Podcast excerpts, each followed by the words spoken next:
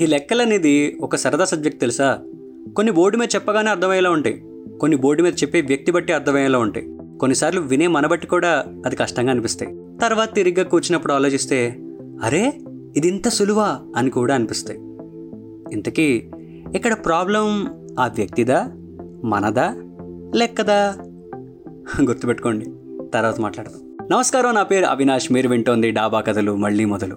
నేను సెవెంత్ క్లాస్లో ఉన్నప్పుడు మా మామయ్య పెళ్ళైంది. పెళ్ళన్నాక మండపం నుండి ఇంటికి ఇంటి నుండి మండపానికి తిరగడానికి ఒక కార్ బుక్ చేస్తారు కదా? అందులో తిరగడం కోసం రకరకాల ప్రయత్నాలు చేసే బ్యాచ్లో నేను ఉండేవాడిని. ఫ్రంట్ సీట్లో స్టీరింగ్ పక్కనే కూర్చున్నా చాలా ఎక్సైటెడ్గా. అన్నా మంచి పాటలైనా ఉంటే పెట్టచ్చు కదా? అని అడిగా. అప్పుడు డ్రైవర్ ఒక పాట ప్లే చేశాడు.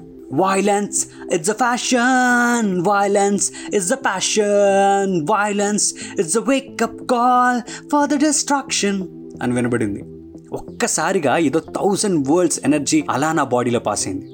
ఇది ఏ సినిమాలో పాట అని అడిగితే అని ఆ పక్కన ఉన్న క్యాసెట్ కవర్ వైపు చూపించాడు.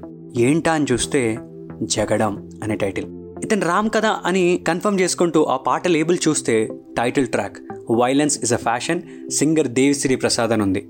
ఈయన పాటలు కూడా పాడేస్తున్నారా? అని వింటూ నెక్స్ట్ సాంగ్ కోసం వెయిట్ చేస్తే స్టార్టింగ్ గిటార్ మ్యూజిక్ వచ్చింది. చాలా బాగుంది. లిరిక్స్ స్టార్ట్ అయ్యాయి. Five feet eight inches king లాంటి సీను గాడు. అని అనగానే కారు ఒక్కసారి ఆగింది. ఏమైంది? అని అడిగా. మండపం వచ్చింది అని అన్నాడు. పెళ్ళి కొత్త బట్టలు అక్కడికి వచ్చే నా మరదలు వీళ్ళెవ్వరూ నాకు అప్పుడు కనబడలే. ఆ మిగతా పాటలు వినాలి అని మాత్రమే ఉంది నా మైండ్లో.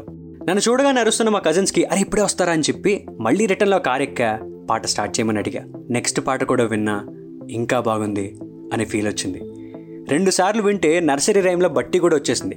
ఇంత హై వచ్చాక పెళ్ళి కన్నా ఈ బ్యాండ్ బజాయ్ బాగుంది కదా అని ఫిక్స్ అయ్యి రీజన్ ఉన్నా లేకపోయినా కార్ ఎక్కడం. వైలెన్స్ ఇస్ అ ఫ్యాషన్ నుండి ముప్పై ఆరు ఇరవై నాలుగు ముప్పై ఆరు అని first ever Telugu remix song వరకు అన్నీ వినేసా. వింటున్నా వింటూనే ఉన్నా.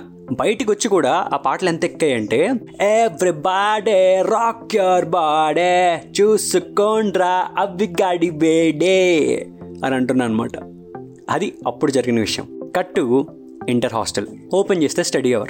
అందరం చదువుకుంటున్నాం. నేను మా ఫ్రెండ్ ఇచ్చిన మెటీరియల్ని ముందేసుకుని మహేష్ బాబు మళ్ళీ ఎప్పుడు సినిమా చేస్తాడరా? ఆ? కొమరంపుల్ రిలీజ్ అవుతుందంటావా? అని ఇలాంటి డిస్కషన్లో ఉన్నప్పుడు పక్కన ఫ్రెండ్ వాడి ప్లాంక్ మీద ఏదో గీస్తున్నాడు. చదవడానికి ట్రై చేశా. జ గ జగడం ఏంట్రా నీకు డ్రాయింగ్ అంటే అంత ఇంట్రెస్టా? అని అడిగా. కాదు ఈ సినిమా అంటే పిచ్చి అన్నాడు.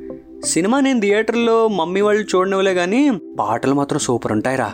వైలెన్స్ ఇస్ అ ఫ్యాషన్ అయితే నా ఫేవరెట్ తెలుసా అని చెప్పా.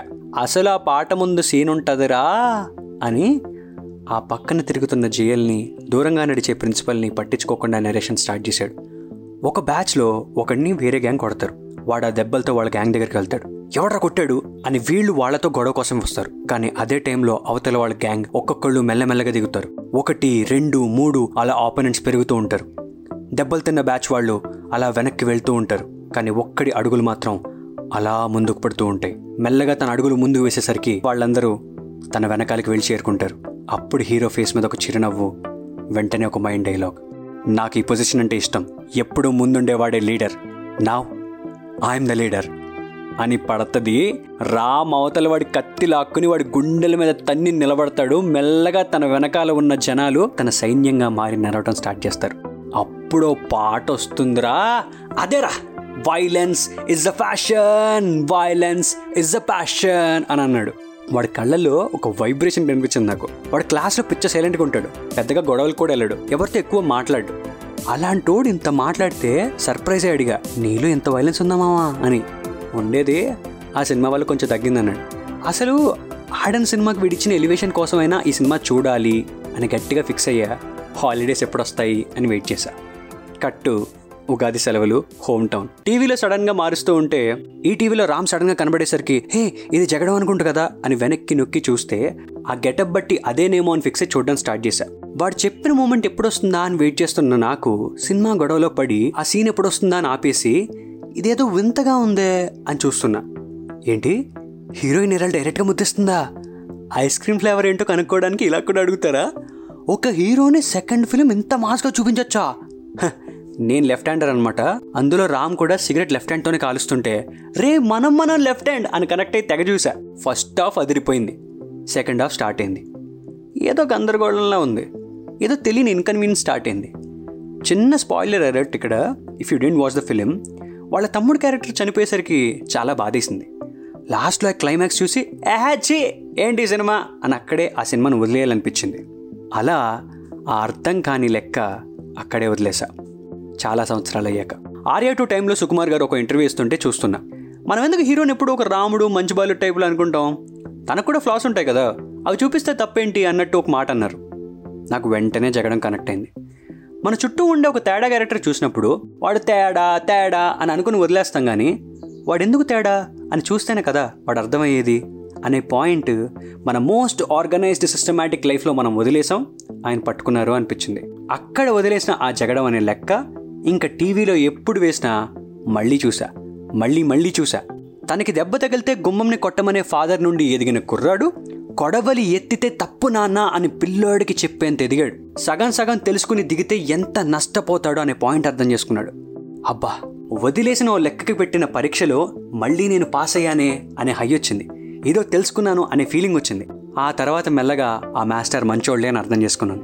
ప్రేమగా పిలిచానా అనే దగ్గర నుండి వంద శాతం ప్రేమించనా అని అడిగినా ఊహించుకోలేకపోయినా చెవిటి మిషన్ పెట్టి సర్ది చెప్పినా ఇలా లెక్క ఎంత వింతదైనా కొత్తదైనా అర్థం కానిదైనా ఆ మాస్టర్ క్లాస్కి మాత్రం మళ్ళీ మళ్ళీ వెళ్ళాలి అని మాత్రం ఫిక్స్ అయ్యాను. పాస్ అవ్వాలని మాత్రం అనుకున్నాను.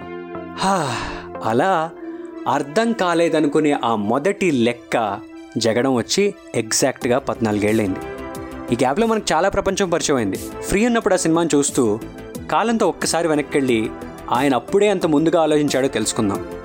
ఇప్పుడు పుష్పతో తగ్గేదే లే అంటూ చాలా లెక్కలు సులువుగా సాల్వ్ చేయడానికి వస్తారని అనుకుంటున్నాం. వెయిట్ స్టార్టింగ్లో క్వశ్చన్ అడిగాను కదా మర్చిపోయారా? ఇంతకీ ఇక్కడ ప్రాబ్లం వ్యక్తిదా మనదా లెక్కదా? నా దగ్గర ఉన్న ఆన్సర్ ఏంటో తెలుసా? టైంది is time heals everything time teaches everything లైఫ్లో మెయిన్ ఫారెస్ట్ తీసుకుంటే అడవి తీసుకుంటే అందులో ప్రతిదీ కూడా వైలెంట్గానే ఉంటుంది. అంటే పులి జింకనో లేకపోతే ఇంకోటి ఇంకోటో ఏదో ఒకదాని మీద ఇంకోటి ఆధారపడి ఉంటాయి. సో ఎక్కడ చూసినా బ్లడ్ ఉంటుంది. అంటే మేబీ ఆహారాన్ని సంపాది సంపాదించుకునే పాత్ర అంతా కూడా ఆ దారంతో కూడా వైలెన్స్ కూడా ఉంటుంది. సో అలా జగడాన్ని చూస్తూ మీ సుకుమార్క్ మెమరీస్ ఏంటో కింద కామెంట్ సెక్షన్లో వేసుకోండి. చాయ్ బిస్కెట్ స్టోరీస్ని ఫాలో అవుతూ ఉండండి. డాబా కథలు వింటూ ఉండండి. నా ఇన్స్టా హ్యాండిల్ అరే అవి హ్యాష్ ట్యాగ్ డాబా కథలు. మళ్ళీ మొదలు.